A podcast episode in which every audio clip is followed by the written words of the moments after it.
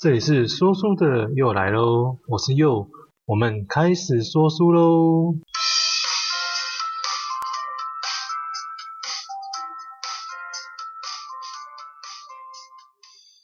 好，大家好，那我们今天要介绍这本书，书名叫做《克制化自杀》啊，客制化自杀，那这是一本翻译小说啊，那就是说，如果当啊终点线啊，就是说我们台湾的那种张张老师啊，生命线啊这些电话啊。它不再是告诉求助者啊活下去的意义啊，而是半推半就的让求助者自己啊去想好、想清楚了，慢慢的去踏上死亡的旅程啊。那这会是怎样的故事呢？啊，就是我们今天要介绍的这本书《克制化自杀》。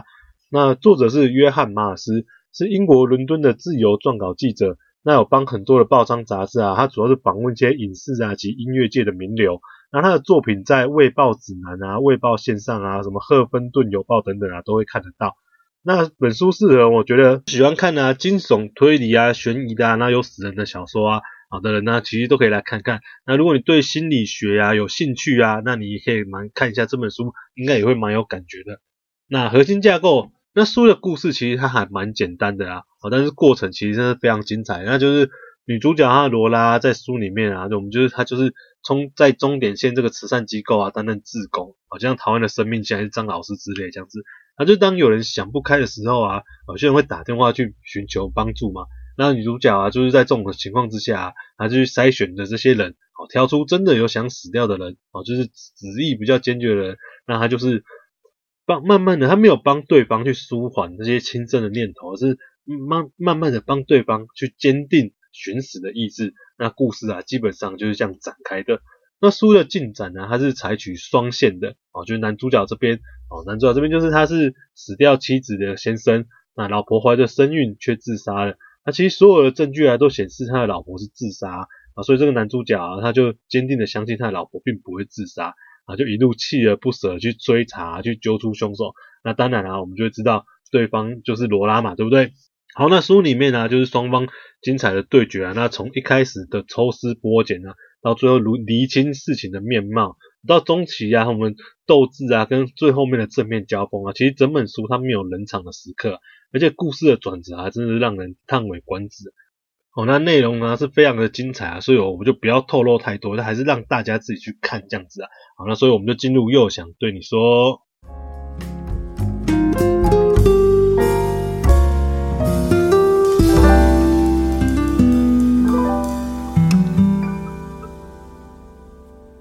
哦，那这本书啊，其实是近期看到一本翻译小说，蛮让我震惊的一本书啦。它其实有一点点那个电影啊，就是控制这部电影的那种感觉啊。我觉得男女主角，他们的思虑啊，都是非常缜密啊。然后圈套就是一个接着一个，就等着对手啊去进套。哦，那个这个部分啊是非常好看的。然后就是我觉得这本书让人更加上升一个层次的精华，就是在于就男女主角的心境啊，还有变化的描写啊。因为它是用双线的故事，就是男男主角跟女主角是这两个对立面嘛，那去发展，所以我们可以用不同的立场去诠释对方的处境跟心态。那有时候是我已经想要放手了，但是变成逼的你的做法，逼得我不得不放手。哦，还是说哦，我其实我还想要怎么样，那对方又怎样怎么样？哦，那是用我的方式去理解对方，但是其实有时候在对方的理解上，并不是这么一个部分。那所以我就觉得这个部分还是蛮厉害的啊。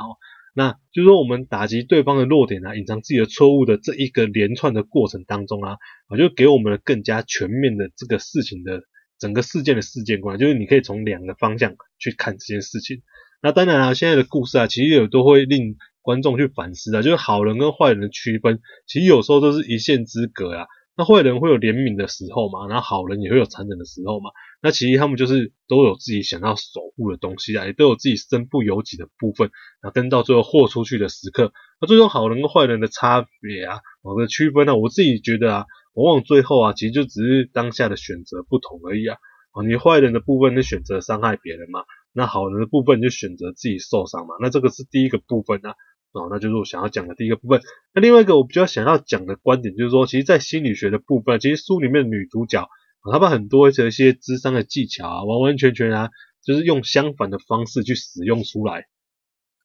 哦，她在让来电的求助者啊，其实自己更加的确定自己想要轻生的念头啊。其实女主角没有用很粗糙的方式啊，就是告诉求助者说，啊，你就去死啊，还是什么等等之类。其实她是慢慢的，其实让求助者去推论出得到一个结论，就是啊，原来我自己消失在世界上，我消失在这个世界上是对于在乎我的人，哦，是最好的结局。好，就是大对大家最好的方式就是自己消失这样子。那我觉得这个部分呢，在故事的前半段也是蛮吸引我的地方啊。啊，那这里就是也是一个蛮让我震惊的地方啊。然后跟想要会去醒思的地方。我们举个例子来说，其实那个女主角她就引导出类似这样子的观念，她就是说，比如说啊，就单亲妈妈，你如果没有办法好好的一边工作啊，又一边顾小孩嘛，对不对？那么其实呢，你应该在很爱很爱小孩的情况之下哦，你是不是自己消失？啊，让孩子去接受寄养啊，或是政府的帮助啊，会好过于单亲妈妈自己挣扎的去带小孩，然后自己死掉之后，其实小孩你有更多的资源啊，你有社会的帮助啊，有政府的资源啊，自己也不用那么累啦，也会让小孩子过上更好的生活啊。啊，书中女主角罗拉就用这种方法跟这种的观念啊，去慢慢的去 push 那些打电话进来哦，想一就想要求助的人。那其实这点真让我觉得非常非常非常哇，看到的时候就觉得蛮。第一个是蛮可怕的，第一个就是哇，他写的真的是很很写实，他清楚的找到人性当中你每个人最在乎的东西，但是其实他的解决方法是错的哦，解决方法是错的，因为他是选择自我了结，这是非常的讽刺，啊，这是书里面的故事啊，那我还是相信啊，也是认为其实小朋友啊，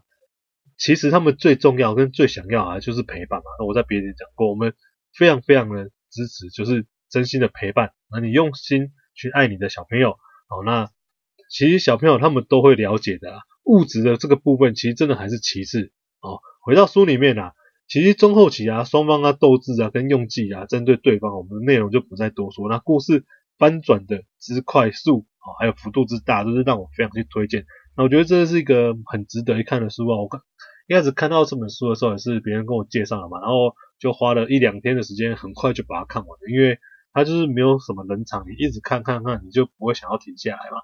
放个假的时候，或者最近天雨阴雨绵绵，那你可以让自己跟着作者来场精彩的旅程。OK，好不好？那我是又，感谢您的收听。那欢迎你帮我把本节内容分享给你身边的好朋友吧，也欢迎留言给我。那我们下次再见喽，拜拜。